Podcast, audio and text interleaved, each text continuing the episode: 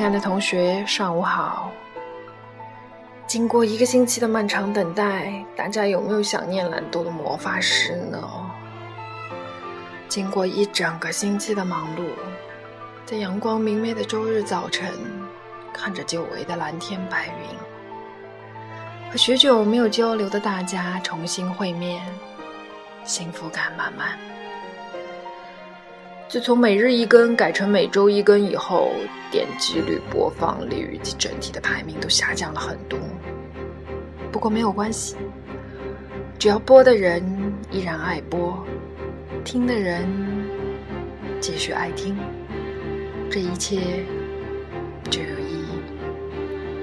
友情提醒：今天魔法师的豆瓣连载《角落里的丘比特》也会准时更新。谢谢大家的关注。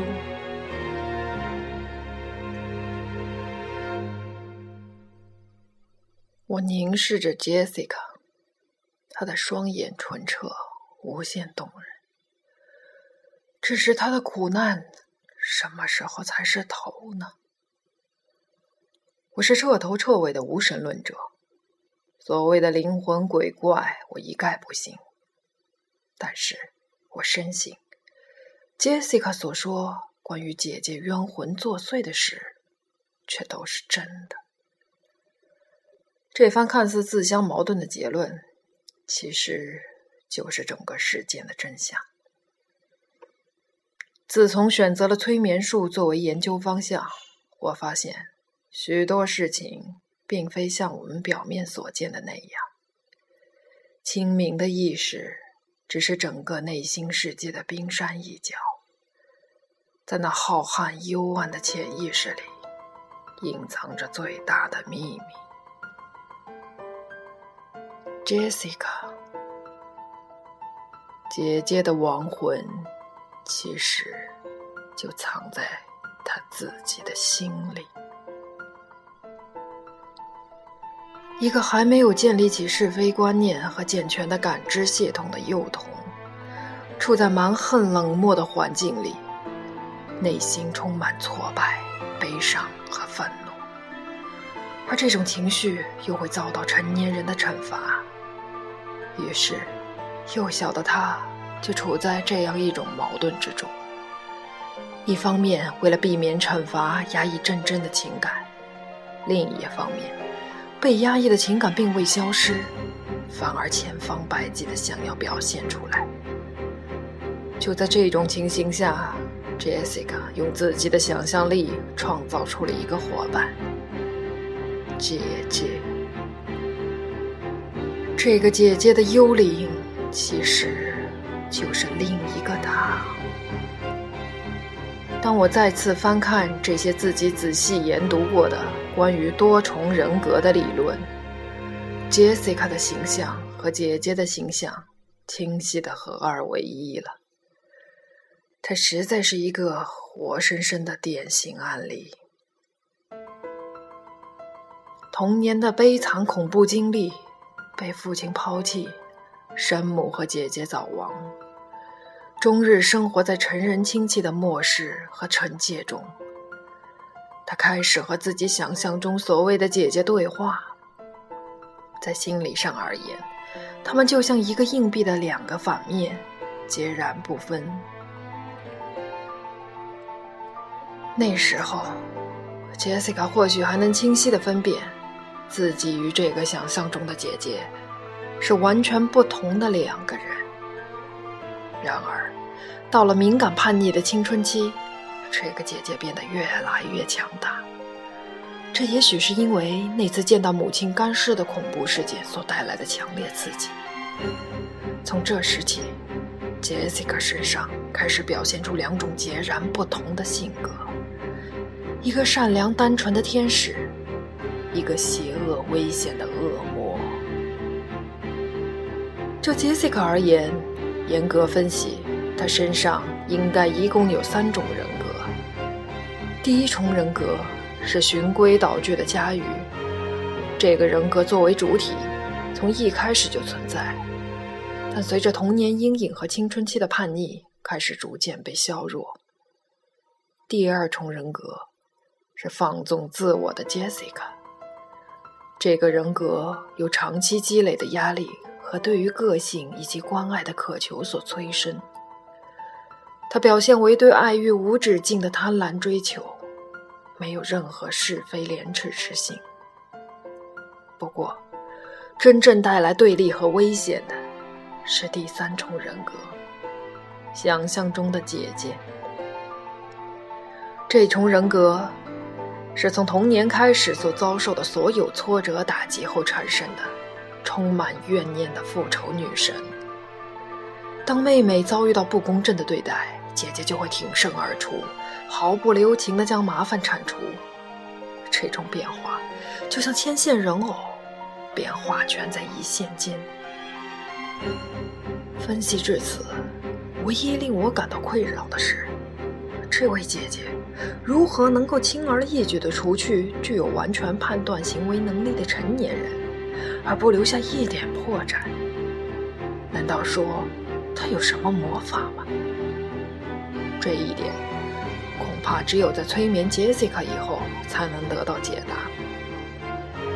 经过仔细的考量和准备，以及杰西卡充分的沟通和交流，我们开始了第一次治疗，进入催眠状态。Jessica，现在请你休息，让我和你的姐姐谈一谈，好吗？Jessica 颤抖了，没有吱声。我看得出，她开始抗拒催眠。很显然，这一重人格被唤起，让他感受到威胁。嘘，放松，亲爱的，我在这里。姐姐也非常的爱你，不是吗？你说过。他所做的一切都是为了你，所以他并不会伤害你。废话！Jessica 突然出声出气的开了枪。我明白，第三重人格出现了。他的表情虽然在催眠状态下依然显得狰狞而陌生。我仔细观察。这正是那天我在偷窥的镜头里看到的面孔，简直就像被恶灵附身一般。您是 Jessica 的姐姐，该怎么称呼？我没有名字，也从来没有人叫过我，随便你。不过我要先提醒你一声，你那点把戏在我面前。没有任何作用。姐姐冷笑着，即便在催眠的状态下，邪恶的表情然让我不寒而栗。Alex 先生，其实只要我愿意，随时可以催眠任何人，也包括你。我镇定自己的情绪。这一点我并不怀疑，只是我依然需要了解，你这种催眠的能力是天生的吗？还是后天习得的呢？你是什么时候知道自己具备这种能力？Jessica 耸耸肩，不，或许应该说姐姐耸耸肩。可以说这是我母亲，或者。我那深山里的家族给我的唯一财富。那些研究科学的人可能更愿意说这是某种特异功能，不过我更愿意相信这是一种信仰的力量。你对那些被催眠的人究竟做了些什么？Jessica 提到，你们的养父有一个女友曾经虐待过他。我想。他意外开车坠湖，也是你导致的吧？没错，这个女人第一次进入我的视线，我就知道这是一个恶人。可惜我的妹妹太懦弱，居然连一点反抗也没有，甚至连告状的勇气都没有。我真是气疯了。不过，我不是一个冲动的人，我一直在等待合适的时机，直到那天他单独出门。我用家里的电话给他打了手机，模仿我养父的声音对他实施了催眠。我打了个冷战，轻松模仿不同人的声音，仅仅通过电话谈话就可以将人轻易催眠到神志不清、失去行动能力的程度，真是闻所未闻。那么，珍妮呢？她的坠楼也不是意外了。哼，明知故问，像他这样蠢的人，怎么可能会轻生？这当然是我的杰作，但是珍妮出事当天，杰西卡在宿舍洗澡，你没有充分的作案时间呢。还有，珍妮临死前给我发来短信，要我致电她，这又是为什么？姐姐的嘴角露出惯犯的邪恶笑容，看起来你的愚蠢大大超出了我的想象。在这个不要脸的烂货威胁妹妹的时候，我早就想好了后面的计划，而且还让你也发挥了一点小小的作用。在你们离开真的宿舍不久，我就用学校的公用电话致电珍妮，模仿埃德蒙的声音对她进行了催眠。我要求他设法弄到杰西卡录像的原件，并且向杰西卡道歉。在这之后，我就让他联系你，为的是让你在出事当天毫不起疑的联系他。这是为了制造充分的不在场证明。事发前，我亲自去了珍妮的宿舍，对她实施了现场催眠，在她神志不清的状态下给你发了短信，要求你五分钟后致电，然后就是等待死亡。安排好这一切，我迅速离开他的寝室，回到自己的宿舍，并进入浴室洗澡。这一点室友们都看到了。而在此期间，准时守约的你已经拨通了珍妮的手机。手机铃声响了很久，始终没有人接听。这是因为，在第一声铃响之后。就好像听到死神的召唤一样，他纵身跃下了公寓楼。我的心脏一阵狂跳。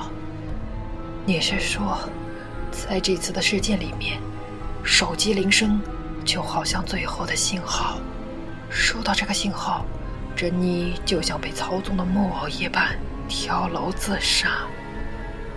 姐姐的脸上再次浮现出邪恶的笑容。你总算反应过来了，用这五分钟制造我的不在场证明，完成真的死亡催眠。而你，亲爱的 Alex 先生，你也成了同谋。最后一个联络人是你，警方会集中精力调查你，真是一举三得的完美计划。我沉默了，到此刻我才充分意识到，我面对的是多么可怕的敌人。以我现在的所学，要挽救 Jessica 几乎是不可能的。这第三重危险人格，不仅仅是心狠手辣的恶灵杀手，更是心思缜密、了解人性的犯罪高手，而且。他这样大胆向我坦诚所有的罪行而毫不避讳，更是认定了我对杰西卡的爱。为了保护他，一定会长久保持沉默，甚至在不得已的时候成为潜在的帮凶。